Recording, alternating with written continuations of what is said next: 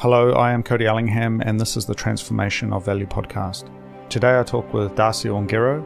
Darcy is a financial advisor, a Bitcoiner, and he also hosts the NZ Everyday Investor podcast.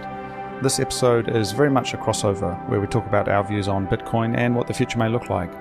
Wealth and investment planning strategies traditionally involve things like real estate, stocks, and KiwiSaver.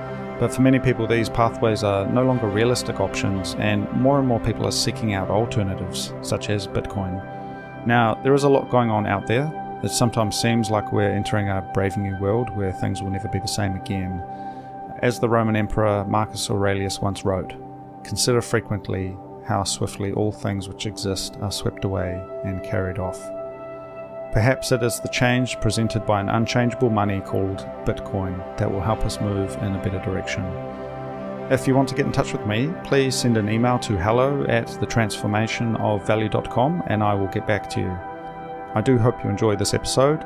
If you would like to support the show, please consider streaming some Satoshis via your favorite podcasting 2.0 platform such as Fountain or Breez. Otherwise, on to the show. Oh, that's way better. What what have you just turned off? I turned off the musician option. Yeah, I'm sorry, man. So um, that That's first okay. bit there was a bit of there was a bit of echo, but hey, it's it's good. We can kind of get the juices flowing. Um, Cool. So, should we start? Should we start again? Should yeah, start again? yeah, man. What did I even open with? I- I- You, I- you, yeah, you just said you know just catching up locally in real life again is is awesome. You caught up with Simon and realizing how many people are into Bitcoin Yeah. and what's your Bitcoin journey. yeah. Okay, let me just restart that. Just player. relax the shoulders, you know, breathe. yeah. Um, so yeah, I think for me the the really fascinating thing has been meeting with Bitcoiners in New Zealand in real life and having these conversations with them and realizing that there's many people out there who are asking some pretty pointed questions around what's happening with the monetary system in this country and globally. Uh, people who are interested in alternative uh, ways of preserving their wealth through time, and uh, certainly uh, talking with Simon Collins recently, who you interviewed on your show as well, and, and I had him on uh, on my podcast. Um, understanding that there's people out there who are building in this space um, really opened my mind up to the options with Bitcoin. I had been looking at it for a little bit before then and and playing around sort of on my own, uh, learning about it. Um, but I'd love to sort of hear what your story was and how you uh, began to get involved and interested in this space. Yeah, great. So I think, as you would know, when you prepare for a podcast, you have to do a bit of research, and part of that involves not looking at the mental imagery that you project for yourself to understand things and passing judgment on your perception of reality, but actually putting all that stuff aside, all that baggage that comes with it, and just looking at things as plainly as you can for what they really, really are. And in 2017, I had the opportunity to catch up with a fellow by the name of Sam Blackmore, who at the time had a, a business called My Bitcoin Saver, which was a crypto on and off ramp, very similar, I guess you could say, to Easy Crypto today. And I was using them as a as a provider shortly after my session with Sam on the podcast. But as part of the research that I was doing, I had to put away my preconceived my preconceived notion or this projection, this mental imagery of what I thought Bitcoin was, which was which was just a bunch of digital pokery and um, fake stuff that was invented in the internet. Uh, basically a scam, kind of like that was the early sort of cynical view on Bitcoin, and I fully adopted it because I'm 100% into mainstream traditional finance back in 2017, being a financial advisor for 20 years, talking to people about getting debt, buying property, investing in KiwiSaver. That's it, right? That's where all the revenue was coming from from my business. And so that's all I was really focusing on as I was building up my business. I didn't have any room for anything experimental or anything too creative or anything that actually almost threatened the status quo of how my business was operating. So I was naturally quite closed minded around this, right? But when I put all that aside, I looked for what it is, I kind of got it. The penny dropped. I realized that, hey, this is just digital scarcity, much like we have scarcity with land. Totally into property investment, still am. And what's great about property is that you can't create more of this sphere, more of this earth, right? Yes, you can go up to a certain extent, but you can't go wider. That's where the scarcity is. And so that's why land is so amazing to invest in it. And if there's a house on top of it to help pay for the mortgage required to buy the land, even better. Yeah. But in the Bitcoin space, as soon as I understood in a similar way there was digital scarcity, that's when the penny dropped for me and I started dollar cost averaging in from uh, from 2017 using my Bitcoin saver back then. And and the rest is history. As as I put more in, I learned more because I was taking it far more seriously. Like those who don't have any skin in the game, of course they're going to be cynical. But as soon as you start putting skin in the game, it becomes a lot more real, doesn't it? Yeah. Oh, I think there's a couple of things there. Um, I think the first one that's really important to identify is that New Zealand, for the most part, has never had a currency crisis. We've had stock market crashes. Um, you know, there was a few big ones sort of before my time, um, but certainly in terms of money, um, New Zealand's always kind of had it pretty good. Um, you know, we've always been in a beneficial situation. Um, you know, wars could happen, and you know, New Zealand was was relatively safe. Um, and so we've we've never had the failure of our currency. We've we've seen it go through a couple of periods. We had the New Zealand pound, the New Zealand dollar, decimalisation, all of that. Um, but we've never experienced a currency crisis. And so I think there's a certain degree of naivety and um, perhaps you could call it hubris around the way money works in this country. Um, and I've got a good friend from Zimbabwe, and he moved to New Zealand when he was 15 years old. And he gave me um, recently a $500 million Zimbabwean dollar um, as a bit of a gift. And he's like, wow. Cody, Cody, you're a millionaire now. And you know, you realize, I mean, that was an extreme case, but you realize, you know, that currencies and all fiat currencies um, eventually fail. Uh, it's just a, you know, the, the fact. And even that word fiat, maybe a lot of people don't know what that means, but it's money that's not backed by anything. And this is quite a paradigm shift to begin to even un- understand what this means, right? Money is money, you know, but actually, what, what is money is, is the big question. And you know, I think with something like land or even, you know, securities, stocks, you know, ownership of a company, you've got this tangible thing on the other side. Um, and it's it's something that's redeemable, it's tradable, it's it's physical. Um, uh, the challenge with Bitcoin for a lot of people is that though it is tangible, it's not physical. It is a digital thing. But because it is digitally scarce, and it's the first time we've ever seen digitally scarce assets, um, it's it's a little bit of a, a, a different way of looking at it.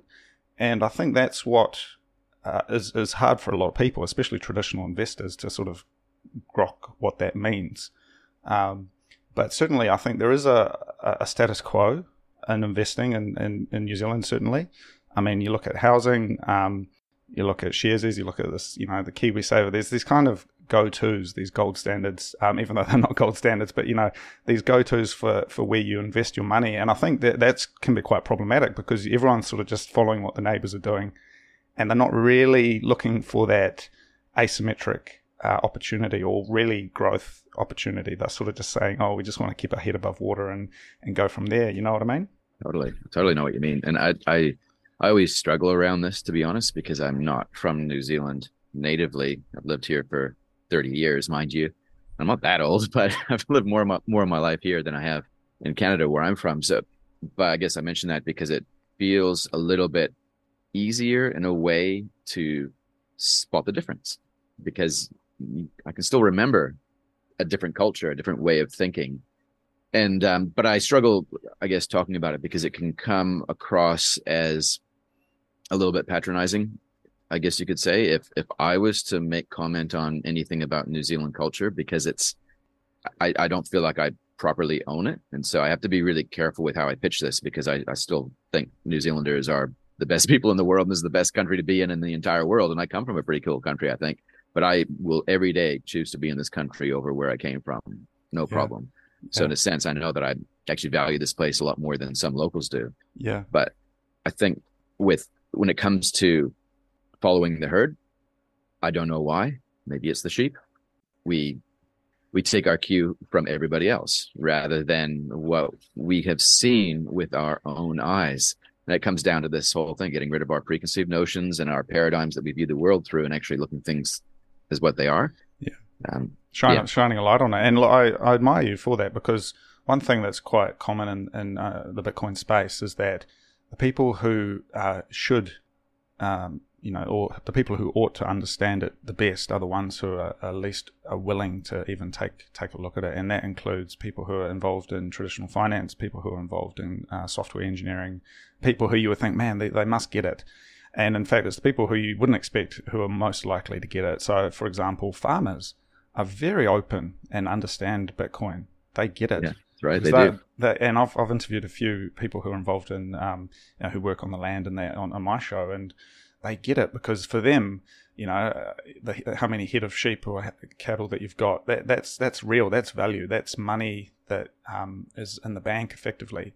Um, yeah. It's it's not a derivative. It's not this financialized abstraction. It's it's real.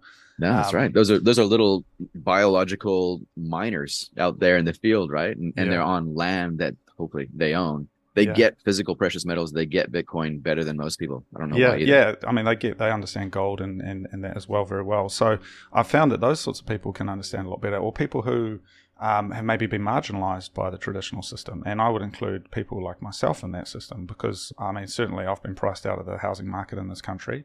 Um, you know, I've seen what what it was like for my parents and my grandparents. And it's just a totally different situation where you've got an average house price of a million dollars or whatever it is. And you think that's just ridiculous. Like for a, a, a moldy state house in Upper Hutt, you're going to pay $1 million.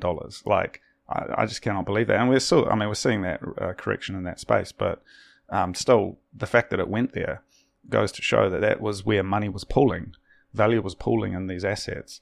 And that sort of I think is is the the way value you know the system has been optimized for value to to, to, to you know these assets to be financialized and, and, and in a way that they really shouldn't have been you know they weren't suited to it I mean housing's um, you know it's not portable it's you know very difficult to liquidate it's you know there's a lot of challenges with it and um, not to add add to that, but there's also uh, you know government restrictions on on building new houses. There's a, a whole lot of complexity to it, which means it, it, it, was a good investment for many people, but you you, you know for, for, many others you can't even get started with it. Whereas with Bitcoin, you can you know you can buy fifty dollars, hundred dollars, you can get started. It's very easy, very liquid, and it's designed from the beginning to be money. You know, it's not something else that's been co-opted as a financial asset because mon- the money is broken. Um, and so I think that sort of paradigm shift, as you say, and, and, and looking at it um, quite straight on and, and really, you know, opening your, your eyes to what's going on and, and realizing that there is change in the air. And I think that's probably the biggest thing that I've taken away from these last few years is that, you know, things aren't going to be the way they were. And in fact, we're never going to go back to the way things were. And so we need to look at what, um, and this is something you, you said to me earlier, um, what, what is the crisis and what is the opportunity that is coming downrange and how can we successfully engage with that when it does arrive? That's right. I think it's such so perceptive. Um, you mentioned before we we push record that you're you're probably more you would describe yourself as a creative person, and I'm blown away by that. Um, just hearing you speak, you're you're obviously you, you get this a lot more than the people that should get it. Like people that do what I do should get this. Yet it's the creatives, those that are like you say, those that are marginalized or you feel marginalized, right? And it kind of speaks to this broader theme of this is kind of what I believe is potentially unfolding in the the crisis opportunities or the crisis and opportunity paradigms that we see, or the spheres of crisis and opportunity buckets that we see all kind of converging right now, is this theme that the first will be last, the last will be first. And it's like a rotation or it's a, a around this axis of hubris, right? Where the status quo, the incumbent, the already is going to be challenged by the not yet or they're not quite mature, but already way more capable than the mature. And those on the outside will be on the in because they looked at things for what they were, not some other, not something else that they were told by somebody else, right? They were actually individual people thinking for themselves and if we can harness that change rather than be steamrolled by it, there's that's the stance. It's so simple. Like uh, we're we will so easily freak out at like a possum in the headlight and just stand still and just stare at negativity. Some of us will be fascinated too much by it. Some of us will bury our head in the hand because the light is just too bright. We ignore it. Either way, we get steamrolled by it because we're looking at it. We're looking at the negative side of it. Yet on the other side of that coin, in equal measure is an amazing opportunity. And with Bitcoin, it's a perfect example of this that the disruption that we're completely ignorant of here in New Zealand, especially because we've never had a currency crisis, that um, starting to impact the rest of the world a lot more. We can see examples of it. We can see all the pieces moving in place geopolitically. If we actually stop watching our local news and look a little bit more internationally, you can see this happening right now. And if we can position ourselves to harness the change rather than be a victim of it, we will be prosperous. Yes. With what?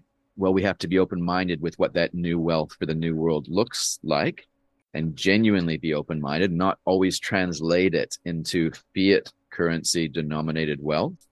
But if we're open to adopt a new definition of what real wealth is for the new world, I think we can actually get some of it. Yeah. Which is pretty cool. And I've, I've got um, two little stories to share with you that I think will illustrate sort of my perspective on this. So um, I'm here in Wellington. I'm in the capital city. Um, I walked down to the dairy just down the road uh, to pick up some milk for the office, you know, for the coffee machine. Good man. Two liters of milk, Fonterra Blue Top, six dollars seventy. Six dollars and seventy cents for two liters of milk, and I thought to myself, you know, this is this is hyperinflation. This is ridiculous. Um, and I went to pay, and the EFTPOS machine didn't work. And I, I tried another card, it didn't work. So I had to open up my wallet, get out a ten dollar note, Kate Shepherd, gave it to to the lady in the dairy, and I we made our transaction. And so there was two major failings there. There was the EFTPOS network didn't work, and then there was uh, the ridiculous price of what I would consider a basic commodity. And then I'm going to contrast that with another story. I was I had a podcast. Uh, I recorded a show last night with a young Maori lawyer, um, talking about um, how Bitcoin can enable a, a lot of self sovereignty and a lot of independence for small Maori communities in New Zealand. Awesome. And she wasn't super familiar with Bitcoin. I asked her to download Wallet of Satoshi onto her iPhone. It took about five seconds. I asked her to hold it up to her screen on, while we were doing the video chat, and I and uh, I, I, scanned the QR code that uh, appeared on her phone, and I sent her ten dollars worth of Bitcoin, and that transaction buy, buy some milk. Yeah, and um, that transaction happened without any third party in, involved. That transaction happened uh, without any any fees. That transaction happened totally peer to peer, and for me, that really illustrates the difference that we're we're seeing in, and and the two paths that are before us. We have one which is a legacy system, which is uh, you know under its own weight, feeling uh, it feels like it's starting to collapse. And the other one is this new lightweight peer-to-peer system for transacting value globally. And not everyone's aware of, of the full extent of what's possible technically because we use something called the Lightning Network, which sits on top of Bitcoin. Um, there's a little bit of technical detail there, but basically that's going to be what everyone uses in the future, I believe. And mm. The fact that that knowledge is not it's not uh, distributed evenly. Um, you know, many people are not even aware that uh, what you know what Bitcoin is, let alone what some of these layer two technologies are like. Um, for me, shows that there's a real uh, asymmetric opportunity here, and I think there's a certain kind of normalcy bias where if you look at what everyone's always done it takes a long time to change those habits. And I mean, to be fair, I mean, New Zealand uh, was one of the first countries to adopt EFTPOS uh, back in the 80s, I believe. Mm-hmm. Um, you know, so we've had sort of these periods of change, but then they ossify and they start sort of staying, that they become the status quo. And I think these ideas of things like KiwiSaver, of housing, of, um, you know, of, of the different ways of preserving your wealth have, have become ossified and they've become dogmatic you know, housing, you can never go wrong, even though we're seeing 15% slump in housing. Um, stocks, you can never go wrong, even though we're seeing massive quantitative easing that's injecting this money, uh, and, and and some are winning and some are losing. It, it's the, the the recipe isn't working anymore, and I think people are starting to wonder why the cake doesn't taste so good. That's really well said. And back in 2009, so Bitcoin, roughly what 13 years old, born out of the global financial crisis. Obviously, there was a sign back then that what you just said was happening. Yet it's taken 13 years for you and I to have this conversation. Well, I, I mean, I, I was born of the financial crisis in the sense that that was the beginning of my career. That was the beginning of my university days. Um, I didn't know anything else. And in fact, it was so difficult, uh, Darcy, that I ended up having to leave New Zealand. Um, I, I, moved over to uh, Japan. I was working in Japan for many years, and I thought, you know, there was nothing here. and I know it's tough for young people today, but um, even back then, there was no jobs in Wellington. I, I, tell you, like at least now, you know, there's a lot of stuff you can do, and if you haven't got a job, you can drive Ubers, you can do that sort of thing. But there wasn't even that um, back then, and it wasn't purely because of the financial crisis. I think there was a, other, a few other factors involved, but um, I couldn't wait to get out. I was I was itching to get out, and um, coming back today, it's like, well, things are a little bit better, but they're also worse in other in other regards. And New Zealand never felt the full brunt of it. Like I imagine Canada and the United States were really quite heavily hit by that. Um, but yeah, it's it's certainly. I mean, we're feeling the echoes of it today for real. Oh, absolutely. And I think it's kind of like a D Day versus V Day sort of thing. Like there was a turning of the tide back in 08, 09, where we, we realized things are dying but it's not dead yet. And it still might not be dead. Like the existing financial system specifically is what I'm referring to. It's still not dead. It's still functioning. It's still fine. And it's still possible to build wealth through traditional means. And I think for the most part, it would be, in my view anyway, and this is me talking as a, as a financial advisor, it would probably be unwise to completely throw away the status quo but you'd certainly want to draw a line somewhere between zero to a hundred and choose a number that represents the likelihood that the past will continue on into the future, much as it always has been. And then choose a number, therefore, on the other side of that, that represents the possibility that things will never, ever, ever, ever be the same again. And the faster we can get on with that, the better. That's basically how, how to split your portfolio, in my view. So for me personally, I, I choose 80 20. So 80%, things will continue on much as it always has been. I'll invest accordingly. 20%, things are never going to be the same and I just need to sit tight and wait for it to happen because if I've allocated my 20% thoughtfully and correctly, and I believe I have, and I've done everything I can to reduce the risks present with that alternative strategy, then it's just a matter of time. The benefit from that, not necessarily expressed in fiat currency, will make itself known over time if I'm right. Now, I might be too conservative, I might be too aggressive, I don't know, but it's a number that I had to choose. And I think that's kind of how we need to think about this is almost partition our brain around the two the two realities, the two ways that things go forward. Yeah, well, I think the other thing to look at as well is you're in a, obviously in a different life stage to me, um, and so you know that ratio is, is different. But you know, for myself, um, you know, th- there's no way housing is an option. Um, you'd probably you'd probably invert it, wouldn't you? Yeah, I mean, housing it's it's simply not even a consideration for me. And and you know, I look at the again, you know, looking comparing apples with apples. Um, uh, what's what I could get uh, in in Japan, what I could get um, in, in, other parts of the world for what I would be paying in New Zealand. It's not even worth thinking about. Like, um, in fact, um, you know, there's places Nagasaki, different parts of Japan, where in fact you can get a house pretty much for free. Um, you just have to pay the land tax on it. Wow. Um, you know, I lived in Japan for five years, and I got to know um, a, a, lot of these sort of um, places. I did a lot of photography and, and a lot of creative work in, in, rural Japan, and they have farmhouses. They've got farmland that you know no, no one wants to live there. Everyone's moving to Tokyo, and they get they're giving them away, and you just have to fill out a bit of paperwork. And so it's like there's there is option options globally. Um, and and I think this also reflects um, a broader change, which is also this kind of connection to the nation state, which sounds a bit kind of woo woo, but I mean, I I certainly felt like um, there was a stab in the back with the way New Zealand was um, 2008, 9, 10.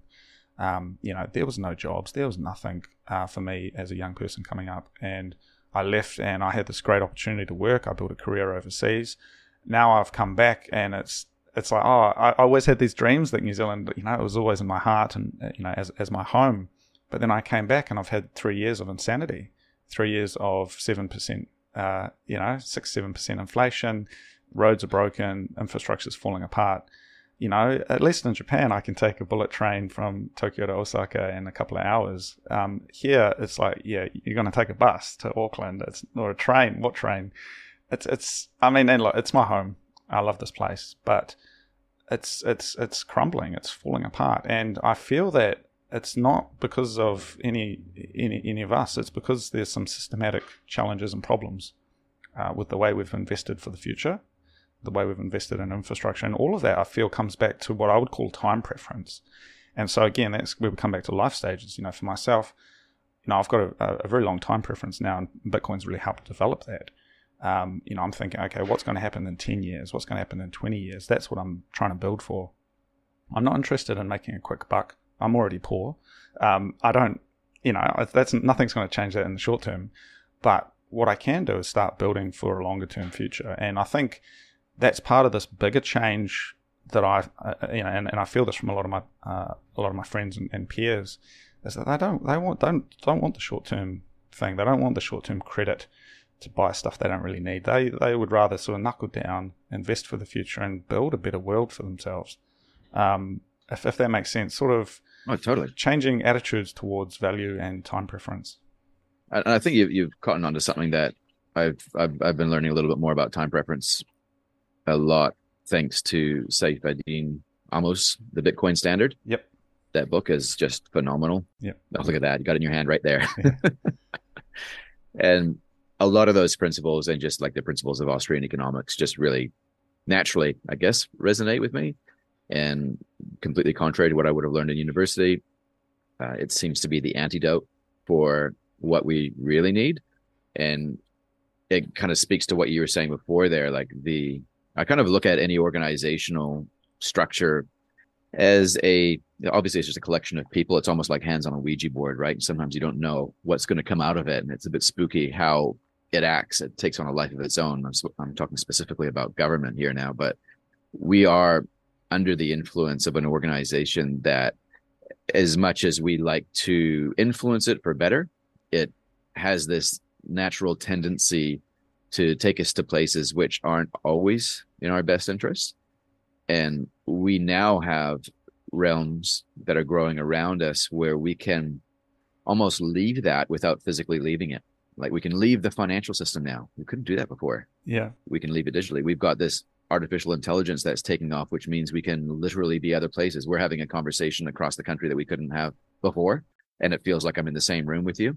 Um, that didn't happen before. Like there, the, the work situation isn't relevant anymore. You can work anywhere you want now.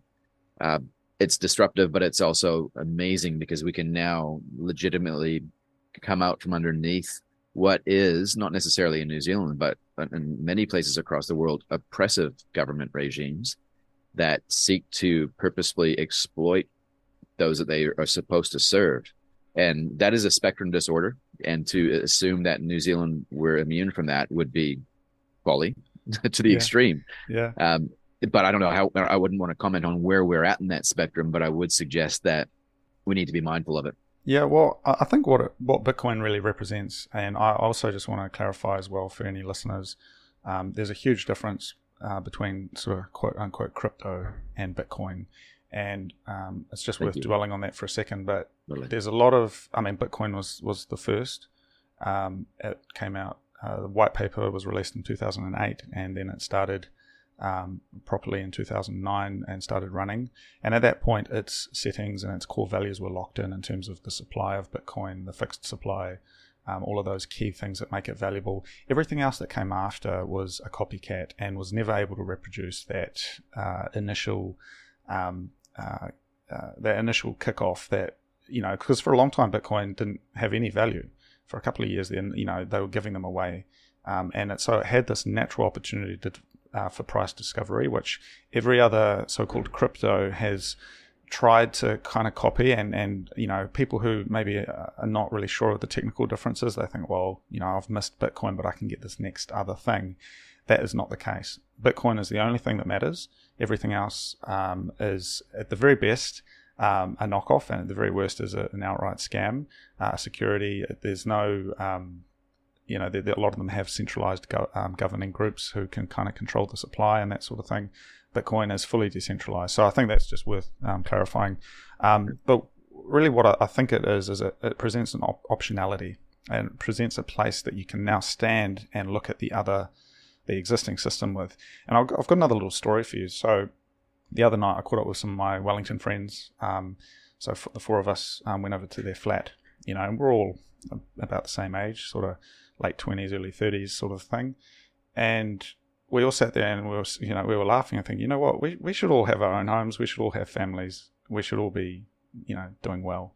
And yet here we are in a cold, mouldy Wellington flat, um, eating Shrewsbury's and uh, drink, drinking cheap beer. And I think there's something about that which you know New Zealand New Zealanders, especially people who are uh, maybe a little bit older, fail to sort of see and they think, well, you know, that's something for students, that's something for, for young people who are trying to find their way. But there's a certain emerging reality now that a lot of people um, are really, you know, locked out. They're, they're renters for life. They're, um, what you know, they're wage earners. They're not really able to build any wealth. And you also you look at New Zealand's wages, salaries in the OECD, they're not anything special. Um, in fact, I think they're pretty low. Um, you know, I'm very lucky. I can do work sometimes for you know, you know American companies and that, so I'm able to get US dollars. And I feel like I'm this like, you know, I'm doing this arbitrage. It's like, yeah, I'm getting some juicy USD because uh, certainly the New Zealand dollar doesn't go very far at all. And I think there's a certain kind of blindness to what's going on. And so you're talking about this kind of spectrum of countries. You've got on one hand, you know, strife and civil war, and on the other hand, kind of this golden utopia. But actually, I think New Zealand's issues, I mean, they're, they're understated. We have a pretty cohesive society, but there's certainly cracks forming, and you just have to look at some of the things happening in Auckland. You've got these ram raids, you've got this violence, you've got these things on the edges that, you know, before they weren't really there, but they're now, they're on the periphery. And they're becoming more and more apparent. Every day you open up the newspaper, you open up your, your news. You see another ram raid in Hamilton, Auckland, Kumeu, Pukekohe. You see some you know issues with homeless people, issues with substance abuse, and these are not things that happened to my New Zealand at, to this degree when I was a kid, you know. And I'm pretty sure, you know, I, I wasn't looking as closely as I am now, but and there's always been issues, but these emergent social things, you know, I think they are a direct outcome of uh, this this systematic failure that's that's taking place. And New Zealanders are good people, and so they'll try their best to make it work for as long as they can. In fact, most people on earth, I think, are good people and they'll make it work. But you get to a breaking point when people lose hope, and that's when you start running into issues, I think. And I don't, I don't think we're there yet, but in many parts of the world, they're, they're already at that place. And it can change. Like I, I moved to New Zealand first, 1986. So I had a, I had a, um, I had an opportunity to look at the imprint of the recent history, not the recent history, of course, because that was before my time, but I, I, I could see kind of remnants or reminders that New Zealand went through something not too dissimilar to what we kind of feel right now. Obviously, very different, but around the Springbok tour, there there was a lot of heightened anxiety and a, um, I guess, a bipolar view in many areas, and, and and that kind of erupted into an event there. This is different, but it's the same in a way because culturally we're the same people, or sort of half of us are the same people, I guess.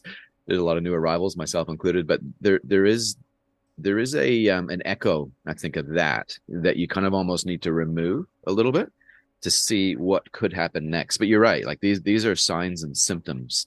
These are these are the effects. These are the um i guess the signposts that are pointing to structural shifts and tensions that are beneath the surface that will break out. Yeah. And we like i remember talking about this on the podcast probably like there's so much stuff that i've talked about over about five years that scares the crap out of me because i was just going to a creative space and was talking about things that a lot of this stuff is now coming to play. And I don't call myself a prophet. I'd like to think this is a not not for profit organization, but it, it feels it feels spooky. Just just like the level of um, angst that a growing population in New Zealand is feeling, and you were kind of touching on it before with your your circle of friends. I would say that that you're not a fringe member of society by any means. You're probably indicative of a very large and growing group of people that feel alienated and pushed aside yeah. And that will come to a head. And it's not necessarily a problem that politicians can solve for us. As much as we would like to expect them to and we might vote vote accordingly and fall for the promises and i'm saying that because we're in election year to a certain extent, I would say that it is the regulation itself that has caused the need for more regulation. It's a drug. Well, um, yeah, yeah, uh, certainly. I mean, uh, and again, I mean, I'm in Wellington. Um, I see it every day. I literally walk past the Reserve Bank. I walk past the Beehive, and uh, on, on, the way to work, and I see, you know, the this apparat, these, you know, the, the apparatus of government and of the state and obviously, that's you know New Zealand's always had that um, bedrock of um, of a parliamentary system, and, and, that you know we haven't again we're naive. We haven't had coup d'état. We haven't had um, really in, in, in, recent times um, anything um, close to uh, civil war or internal conflict. Um, there was a period before really the, the development of, of the parliamentary system and that where there was you know regional conflict as you know New Zealand uh, was being colonised, but you know the, the, as New Zealand is today in this current format, it hasn't seen any of that um, turmoil. Again, we're an island in the South Pacific, very disconnected from everything else, and so there's a certain degree of political naivety, and I believe spending time overseas. You know, I've been to Japan, I've been to China, I've been to many parts of Asia, um, and you know, you understand the history of change and how it can just happen. And I mean, for example, Japan. People think, man, that's, if you've been to Japan, um, it's you know people think this is the loveliest place in the world. These are the nicest people in the world, but people don't realize in the 1930s it was uh, a junta. You know, they had um, several um, high profile assassinations of prime ministers, of um, members of staff. The um, military, um, go, you know, the military took over the government and, and they went into the war. Uh, it was a huge period of turmoil. After the war, they had the student riots in the 1960s. Um, and there was a lot of these historical things which people think, no way, Japan could never do that. But yeah, you know, peaceful, peaceful, lovely Japan has that history. other parts of the world have that history. and what you, you have is you have that moment and the, the, sort of that opportune moment, the Greek word for it is kairos, you know, the the right time for something to happen, um, as opposed to chronos, which is just the you know the kind of the clock mm. time. And that kairos, you know, that that time, uh, opportune time, I believe, you know, we're seeing that emerge now. We've got an election year, we've got massive, um, you know, discontent. I think with people, we've got uh, still the amnesia of, of the COVID pandemic era, and the sort of um, you know the shock from that is still, I think, with a lot of people. And, and what does that lead to? I, I don't know. New Zealand's a very peaceful place, um, very lovely people, very caring people, I think. But um, certainly, if you make enough people unhappy, and mo- most importantly, if you remove hope, I think that's when people start thinking, well, there's nothing here for me. Totally. Um, yeah. Yeah. Those that have nothing to lose and those that have everything to lose, put them in the same room. Yeah. And and I think that the traditional and and uh, you know we, sh- we shouldn't dwell on this too long, but I think the traditional dichotomy, the traditional sort of analysis of this is that it's a a political problem. It's um, you know an us versus them problem. It's um, neighbor against neighbor, and, and, I really feel that that's a flawed uh, analysis. And you know, it, but I, I, can see why it's easy to do that. You know, I grew up in a place called Flaxmere in Hawke's Bay. It's a very very um, poor place. Um, you go up to the Bay of Plenty, go up to Tauranga, and you see the beautiful big houses. Everyone's got the boats, the jet skis, and you think, you know, how could I ever even think about having that, um, let alone, um, uh, you know, even a house? And and I mean that's an insidious idea, but I accept it because these are still my people. These are my family. These are my friends. Um, that's not. I, I don't want to have that conflict. I don't want it to be a political thing. I don't want it to be left versus right. I don't want it to be about any of that because we are, you know, we are one people. What it is is it's a systematic issue around the way the monetary system works, I believe. And so Bitcoin represents optionality. It represents a fixed supply of of money. You've got it. You either have it or you don't. And your Bitcoin and my Bitcoin, as the value increases over time, they both increase at the same time. You're not more privileged than me because you're a you know you're a chief executive of a bank, but also our former prime minister John Key. You're not more privileged than me because you work in government and you're able to get the money before anyone else. Um, people familiar with the Cantillon effect um, will know that the closer you are to the money printer, the the more likely you are to be able to purchase hard assets than you will be to um, uh, someone like you know if you're working for wages. Um, there's a lot of these systematic inequalities which I think they're not political problems, they're systematic issues that if you try to fix it politically, you just create more, you sow more discontent, if yeah. you know what I mean. And I think, you know, if, yeah. yeah. You get into the root cause of the problem, right? Which is where the root solution, not the root cause of the problems, but the, the core solution, which is fix the money, fix the world, right? Yeah. Yeah. And um, that's something a lot of Bitcoiners say, fix the money, fix the world. And it's a very simple, a simple change, you know, you just start using Bitcoin. Yeah.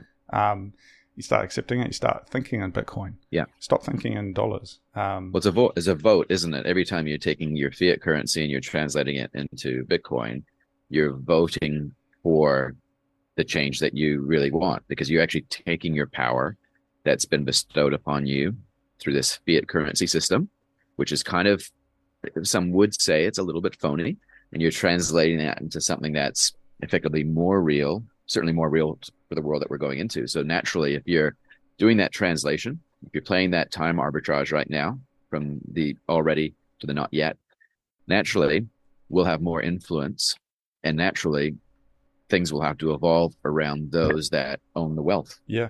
And that's kind of the way it is now which some of us don't like. Um, but we have a chance we have a chance to actually make that decision. But i guess my frustration is that most uh, most of the people i talk to they don't get it they still think that it's actually about gaming the system to make more money make more fiat currency rather than escaping or translating into a new system that will give them more of what they really need for the new future. Yeah. Yeah. It's a difficult thing, right? Like you've been to J- Japan, right? And I'm, I'm, sure the first time that you went there, you were translating yen back to New Zealand dollars for the first long time yeah. until eventually you're just like, well, stop it. It's all about yen because I'm in, I'm in this new country. I got to think yeah. like this. Yeah. And it was when you started to do that that you really started to get it, probably, right? Like how to actually how people do make it work over there. Yeah, and I've got I think it's important. Um, I've I've got a bit of a um a lens which I'll share with you around how I look at this because I mean we're talking about Bitcoin today, um, but really what what does it mean? What is it? Um, what is its value proposition? And I think we we must you know clearly look at the way the world is going. You know, the internet uh, has become central to all of our communications. I'm talking to you right now over the internet. Um, I run my business over the internet. Um, our lives are effectively run over the internet today, um, and you know, no matter who you are, I think you know you, you can you can see that. And so what we're seeing is Bitcoin is money for a internet connected world.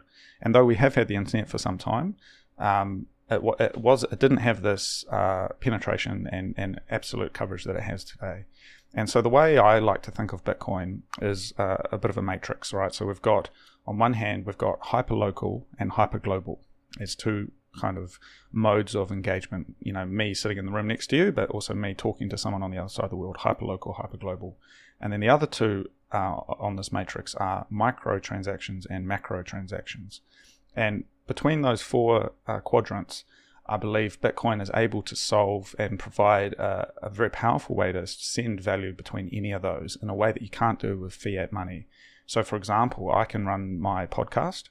People can send me tiny amounts of Bitcoin. They can stream mm-hmm. it to me using the Lightning Network, uh, and that's a hyperglobal transaction for micro uh, hyperglobal hyperglobal micro transactions. Uh, just in the same vein, if I want to um, you know build a an, a website or an API or, or, something that people can engage with. You know, maybe I have a small you know 10 one satoshi 10 satoshi um, you know paywall to engage with that, and it's worth mentioning. So there's 21 million Bitcoin. Each Bitcoin has 100 million satoshis inside it. So think of them as sort of dollars or cents, effectively. So you've got these global transactions that can happen instantaneously with no fees. If you try doing that with credit cards, you know, you've got a, a 3% fee, you've got minimum charges of like one, two dollars. With Bitcoin, you can send 0.1 cents, uh, you know, globally. So that's hyper global. But then you've also got uh, macro transactions, you know, hyper global, you know, settlements between banks and nation states. You can send a billion dollars of liquidity and doesn't the system doesn't care. It just does it. You know, it's not even a blip in the price. You can send a hundred million dollars uh, using a using your phone. There's no paperwork. There's no big wire transfer things to fill out. There's no scrutiny uh, on that. You can just do it. Um, and then you've got hyperlocal. I can send you satoshis over my phone. Um, I can send, uh, you know, I can send, I can pay for a car. I can buy secondhand goods with some uh, with some satoshis, uh, with some Bitcoin uh, locally. And so all four of those can be connected, and that's really because it's internet native you can't do that with fiat money. You know, even today, try getting out five thousand dollars in cash to pay for something. You know, they're not going to let you do it. Try paying for, uh, you know, you want to buy a second-hand car. You got to go to the bank and book in a time to withdraw that amount of money. That's um, right. They don't, they don't hold more than a certain amount. Um, sometimes it could be five grand. Sometimes it could be 30 grand, but you don't know. Yeah. And at the same time, you know, I've got friends. I was on a call yesterday with another another um, couple who are based in El Salvador. And, you know, I sent, um, you know, I'm able to send them a little bit of Bitcoin over uh, over the Lightning Network instantaneously. El Salvador doesn't even have, you know, a, a, a, its own, you know, real banking infrastructure, but I can still use the use Bitcoin in the Lightning Network.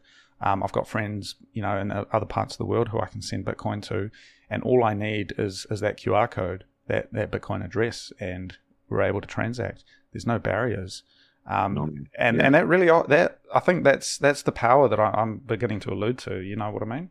Yeah, and I'm I'm curious as well, Cody. Like you are like you're irresponsibly long in terms of your commitment to this space. To quote Raoul Paul, um, you are um, you ex- either experimenting or using. I don't know anything about this, but you you mentioned before this uh, the micropayments thing. Can you just unpack that a little bit for me because I'm really curious about, and I've heard of Nostr. I don't fully get it. I'm early on in my, in my learning around that, but I'm also thinking about my own podcast, my own content creation.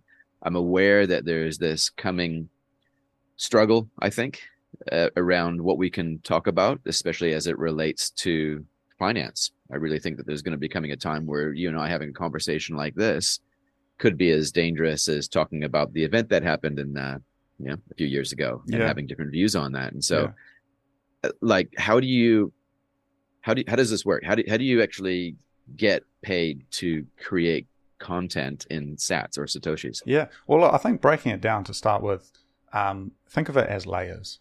And so uh, this core layer that we have uh, for for the uh, for for how I'm communicating with you right now, and, and so the, the the theme of communication, the core layer of that is the internet.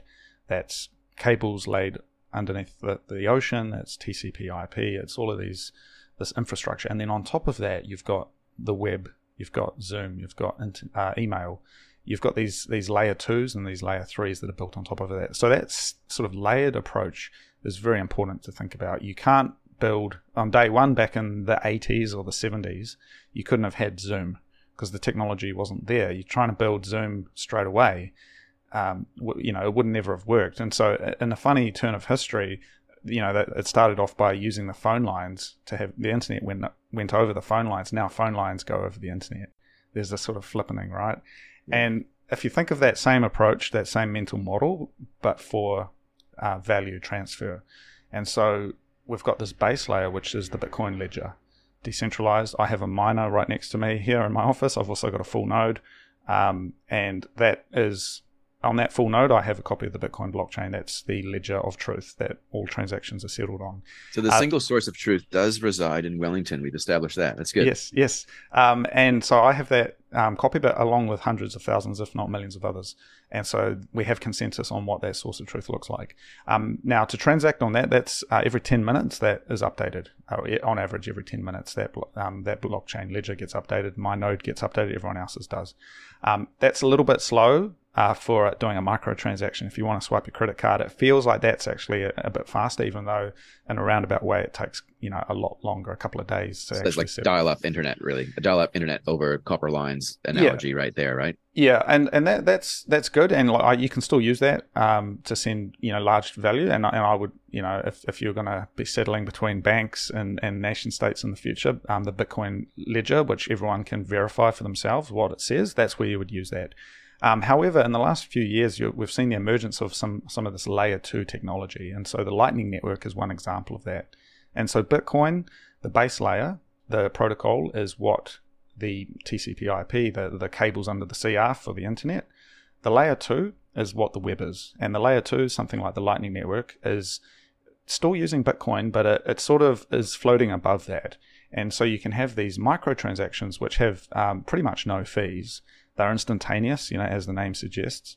Uh, and you can use those for, um, you know, even like sending one Satoshi, or in fact, I believe you can even send um, um, fractions of, of a single Satoshi, which at the moment it'd be like 0.1 cents. You know, it's it's a, a minuscule amount of value, but you can send that without having to spend $3 in fees on the credit card. So what that's enabled now is that I can, you know, I can, but that's what I would use to buy a coffee.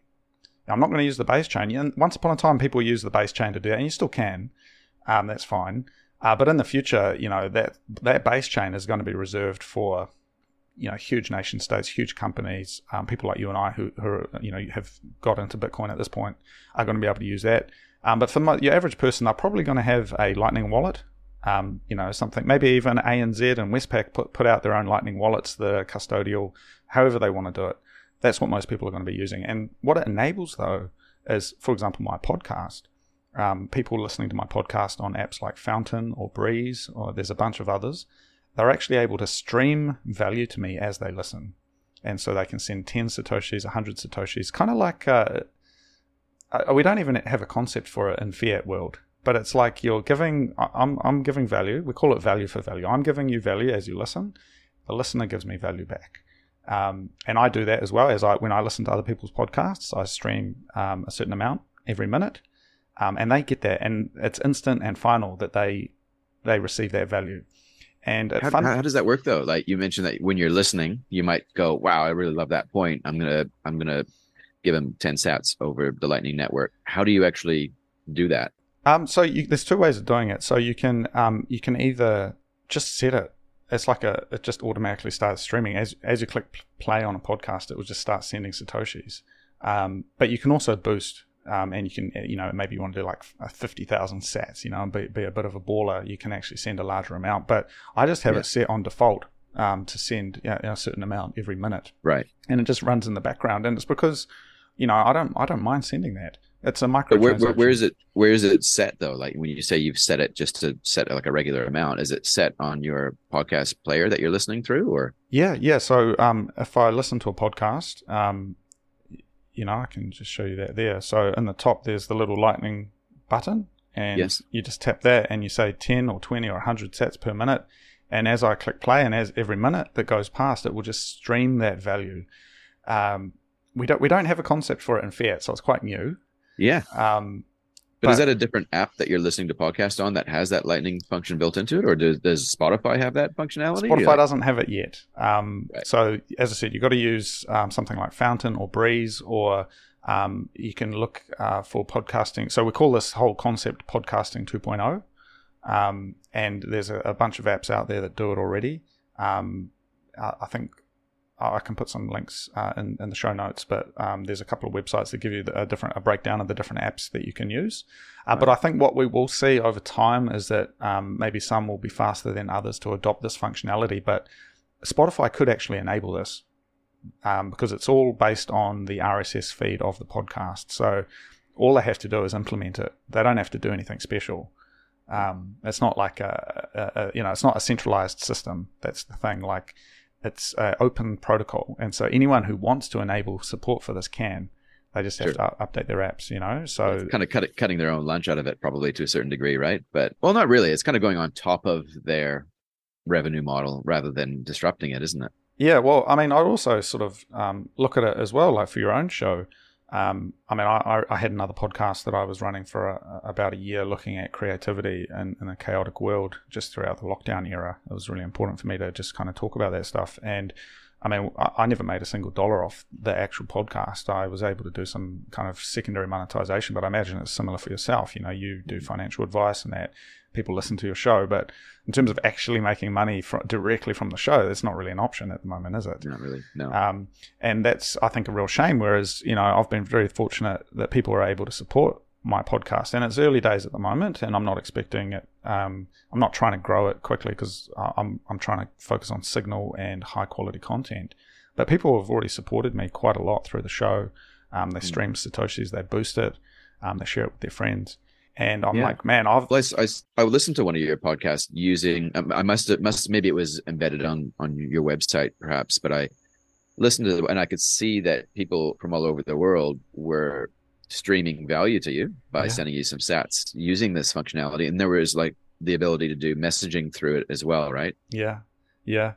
It's it's powerful, and it's it's a paradigm shift. And this is what I was saying before about that hyperglobal micro um, um, matrix, where we've got people all over the world sending, you know, one, ten, a hundred satoshis, you know, all all less than a dollar in value, really.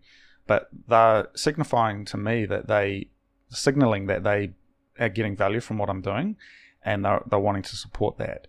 And I think this is where I get a bit meta, and I look at well, what's happening in terms of the internet and what's happening in terms of our civic involvement.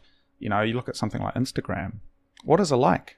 You're tapping like, you've got the little heart there, but no one wins from that. The only people who benefit are Instagram. The creator, I never made a single dollar. You know, I've got a pretty decent Instagram following. I never made a single dollar through Instagram. I made money off selling stuff by linking to my website and that sort of thing. But in terms of the ads and the millions and billions of dollars that were made by Facebook, I never had any ownership of that.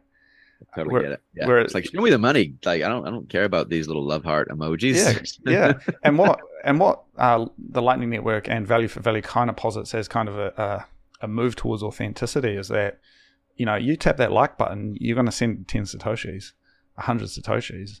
Um, and there's a few other websites that have already Im- implemented this really well. And it's really early days at the moment. But hmm. I feel like, especially for Gen Z, for younger people who are digital natives, they're going to just be like, yep, this is what I want.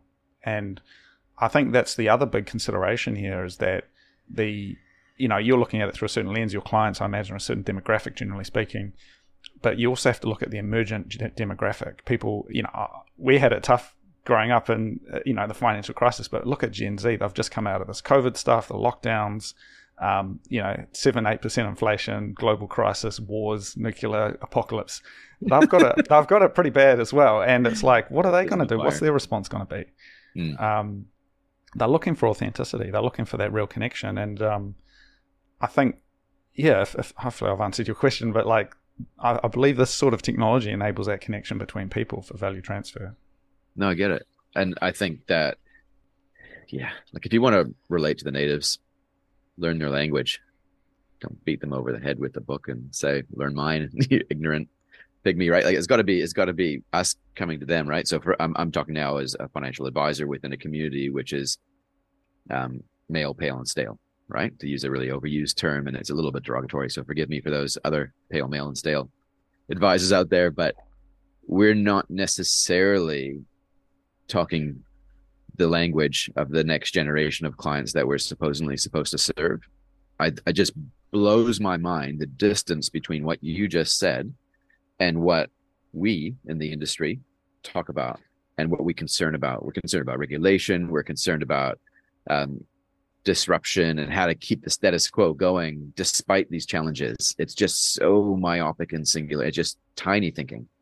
Um, whereas what you're describing is a future where it's not just decentralized protocols that enable value transfer over a, a blockchain network. You're talking about actual people and what you're actually really talking about is you're talking about the free market. Yeah. That's what you're talking about, aren't you? People that get value are willing to give value in exchange. Yeah, and a lot, right? having experimented with it um, and used it, um, I'm I'm absolutely convinced that this is the future. You know, like I I believe we're seeing a reaction to, um, broadly speaking, globalization. We're seeing a, a pushback towards local, local, uh, local markets. This hyper local thing. Um, you know, I, I want to go out of my way to support people around me, build communities. I don't want to be nameless and faceless. I want to be part of a, com- a community. Um, you know, and this is, uh, you know, I'm, I'm not Gen Z, but I, I, I, can feel that from people around me who are.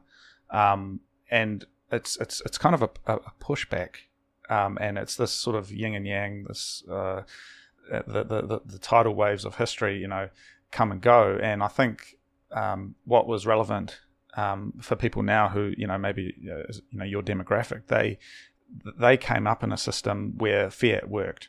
You know, whether it was the 80s, 90s, early 2000s, whatever, you know, the system worked, the recipe worked. The recipe doesn't work anymore, and people are finding ways to get around that. Um, and whether that's you know people working digitally you know, remote work. Um, you know, they, they happen to be in New Zealand, but they're not really engaged. You know, New Zealand companies don't interest them. Uh, or people living globally. You know, the couple I spoke to yesterday living in El Salvador, a Kiwi couple from Nelson, um, they they they work and, and live over there and they love it. Um, and and we're seeing this. I think these questions being asked around. Well, what is the nation? What is the country? Because I will always be a New Zealander at heart. I love this country, but am I under the fiefdom of the Labour government, under, under the fiefdom of the national government. I, I don't know. I don't. These aren't my people.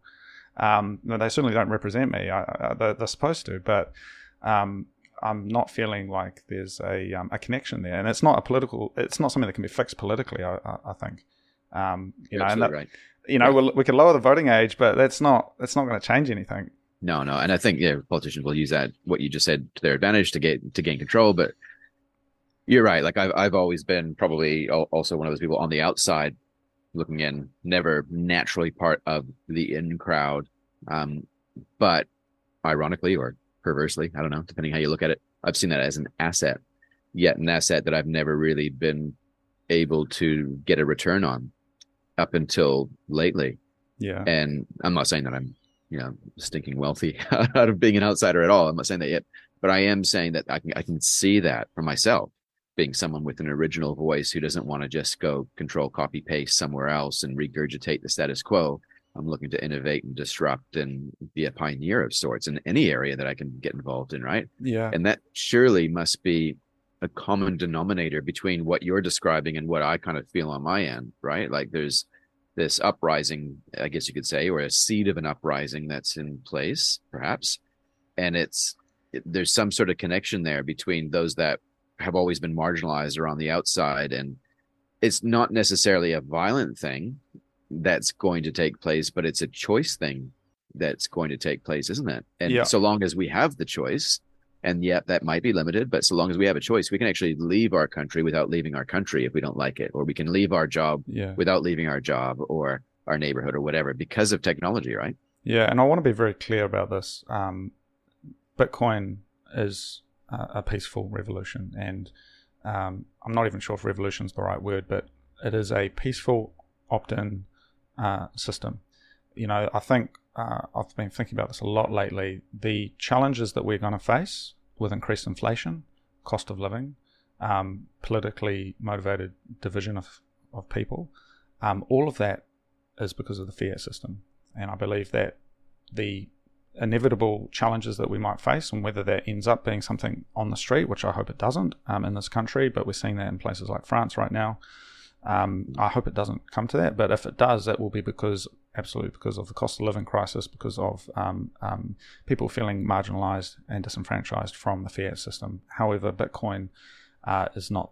It's it's it's an option that sits at the end of that that people can say, well, look, we don't actually need to go and pick up the brick because all we need to do is get a cell phone, get Wallet of Satoshi, start using Bitcoin. Um, you know, maybe start working for Bitcoin, start putting a bit in, start earning Bitcoin, and it's that Mm. optionality. And I think the human nature, which is, is another important thing. I think there's a lot of nihilism and apathy around, and ultimately Bitcoin is hope for me, and it certainly helped me get through the last few years of, of chaos. But Yeah. it doesn't it doesn't ask you to do anything. It doesn't coerce you to do anything. It doesn't tax you. It doesn't regulate you. It just says, look, do what you need to do. And it believes that there is a fundamental, um, you know, some val- fundamental rules that we agree on in terms of fixed supply. Um, but beyond that, you do you do you. Um, and I believe in that system, you know, the, best of humanity can emerge. And that's, you know, not everyone agrees with that, but that's certainly been my belief. And uh, I think I've seen that validated in real life. Some some of the Bitcoiners I know are the best people, the most generous people I know. Um, Yeah. with, with their No time. Uh, you, have you found that as well? Oh yeah, absolutely. Like especially the the clients that reach out to me that are already orange pilled. Like they'll they'll come to me. They'll be probably the most authentic, open minded, generous people that I've ever met. Um, I'm, no, I shouldn't say that I've ever met. Some of the, some Yeah, of the yeah, yeah. most open minded and generous people I've ever met. Yeah. Um, and it's yeah, like it, it is a it's an antidote to looking at crisis because Yeah.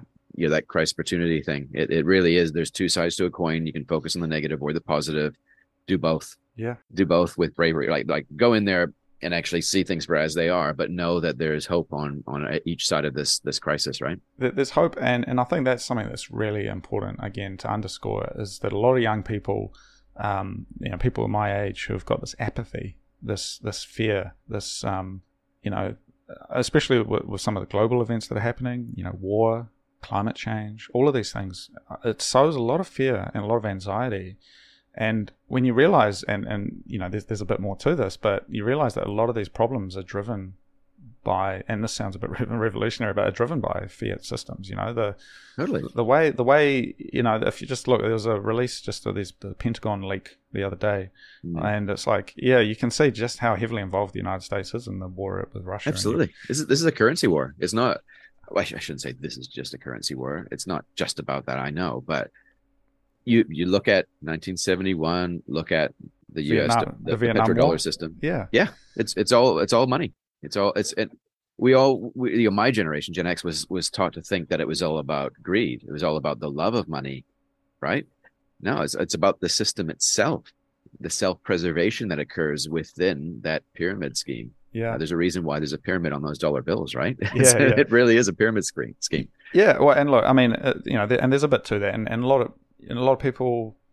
I mean, you know, we're, we're talking frankly here, and I mean, a lot of people think, oh, you know, I don't think so, but I think there's at least a grain of truth to some of these ideas that Um, you know, this isn't apples apples apples for apples. It's um, there's something going on, and what Bitcoin posits is that well, at the very least, something's going on, but you can verify for yourself if you have a full node or you jump on the block on the blockchain, have a look. You can see what's going on.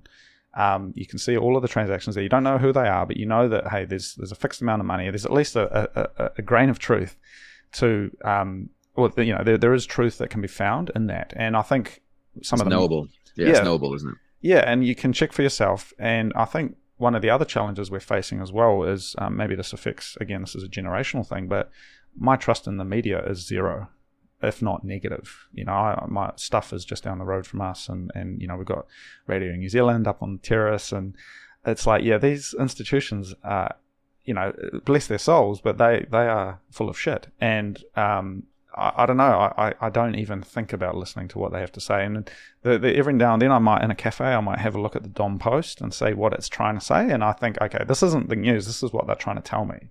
And a lot of young people, I think, are on the same boat. You know, and is, is, and is that uh, Cody? Is that something that you think is a um, just a bunch of people too dumb to realize that they're being suckered in by disinformation, or is this actually just no? We've had a guts full of it, and we can actually see this now clearly. Like, I think they're sophisticated, you know, and they they know. And it's like if you want the news, the, I mean, seriously, if you want the news, go to Reddit and go to Twitter.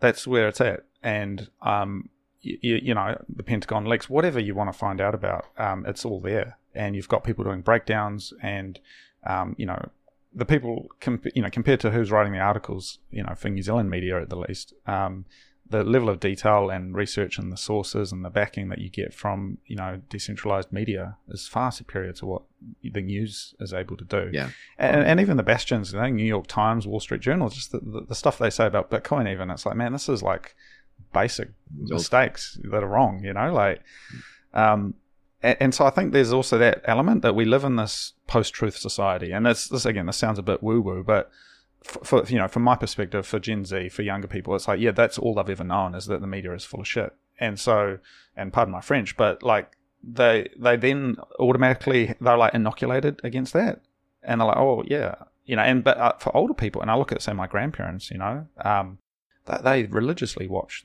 TV One news, um, and bless their soul, but like they don't know any better, and I can't convince them otherwise. My own parents are sort of in between that, but it's like uh, you know, if you if you watch Channel One News, it's like yo, we got a bad thing in the world, bad thing in the world, a little good thing, and then sport and the weather.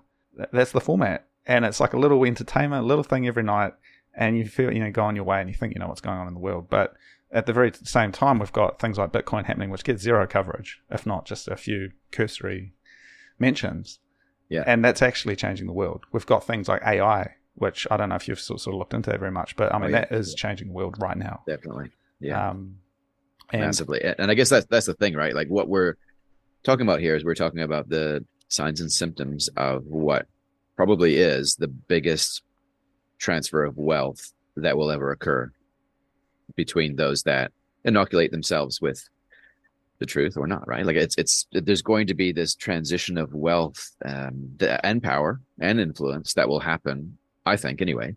Yeah. Again it's it's about the um the first shall be last and the last shall be first yeah and i think. and, and look I, I think it's also important to sort of temper these conversations you know it's the word truth um, I think is, is a bit of a, a, trigger word. It's a powerful what is word. Truth? What is truth, Cody? Yeah, well, I mean, I think people, um, what is justice? What is truth? These kinds of questions, which I've sort of taken upon myself to really investigate. You know, I'm, i always talk about this, but I'm uh, going through the Republic again and again, reading Plato, reading the classics. You know, um, reading and understanding that this is not a new problem. It's not a new question, and we have this kind of contemporary bias where we think that we've got it the best that it will ever be but I tell you, the Romans and the Greeks knew a thing.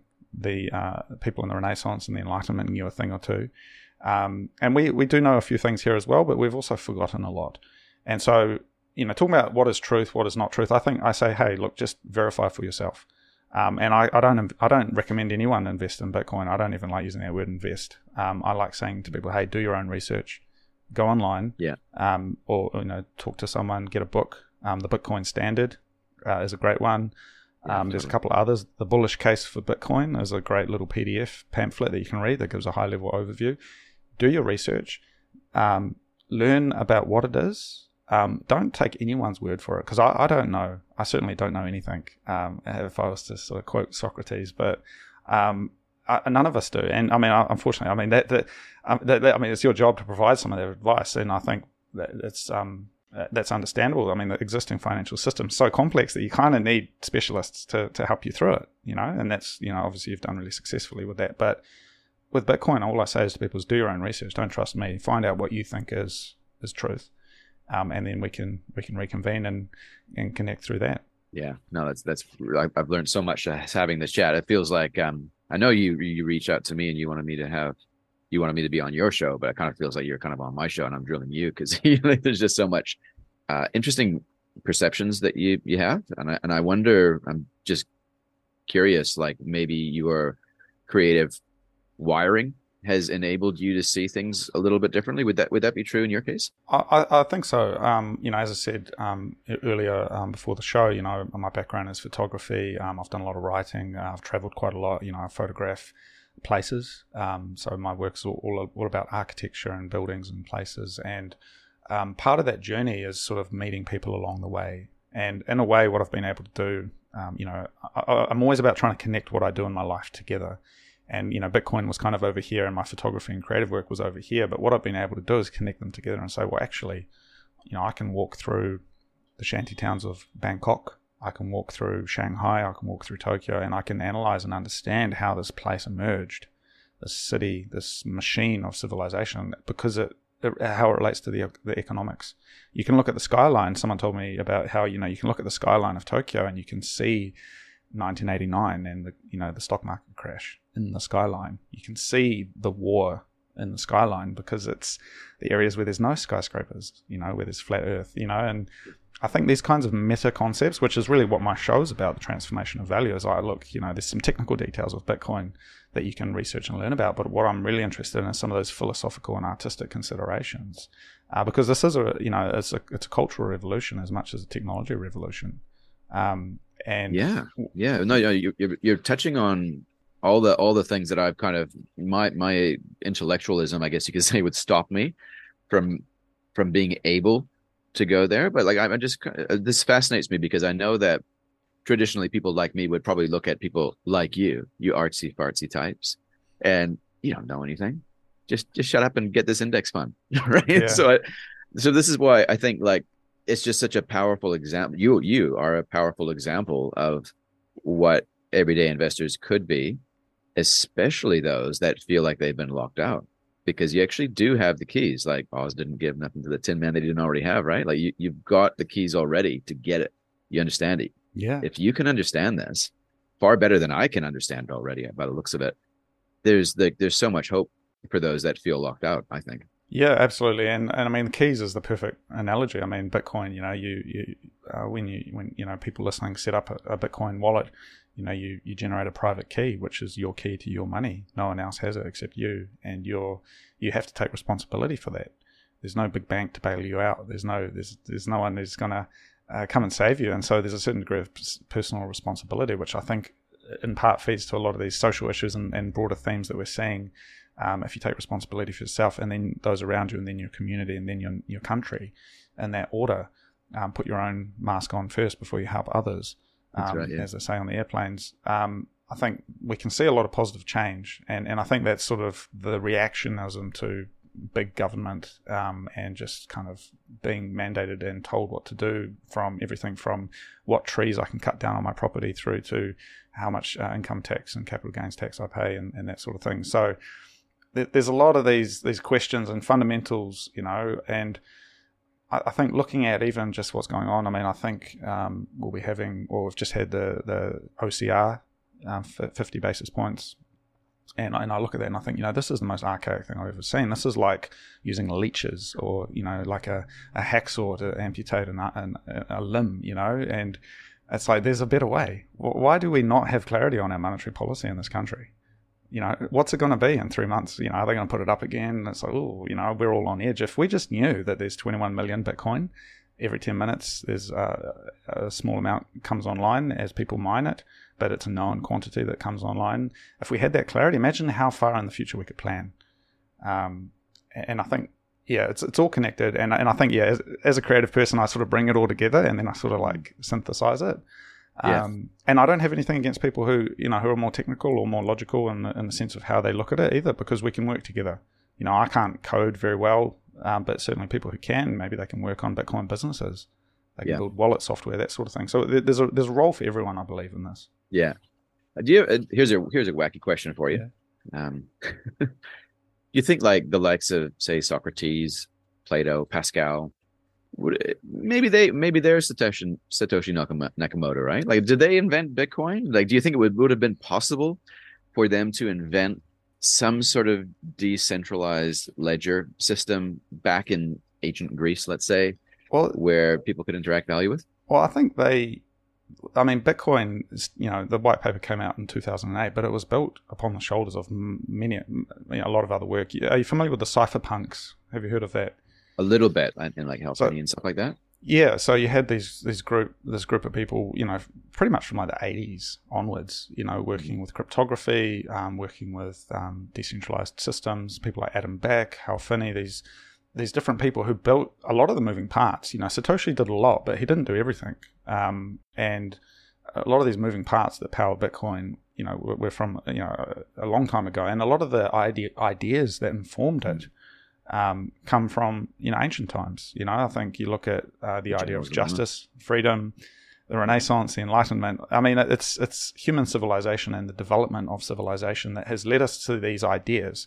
And to throw that away and say, well, you know what, you know, we've had thousands of years of understanding what freedom is and what justice is but we just don't need that anymore because we're a bit scared that the big bad guy is going to come get us, and so we need the government to look after us. It's like at no point is that ever worked out for anybody that the government's going to save you from the big bad guy. It's like you you have to look at it from that historical lens, and I think what, yeah, what is this? What is this blasphemy I'm listening to from someone in Wellington? Wow. Yeah. yeah.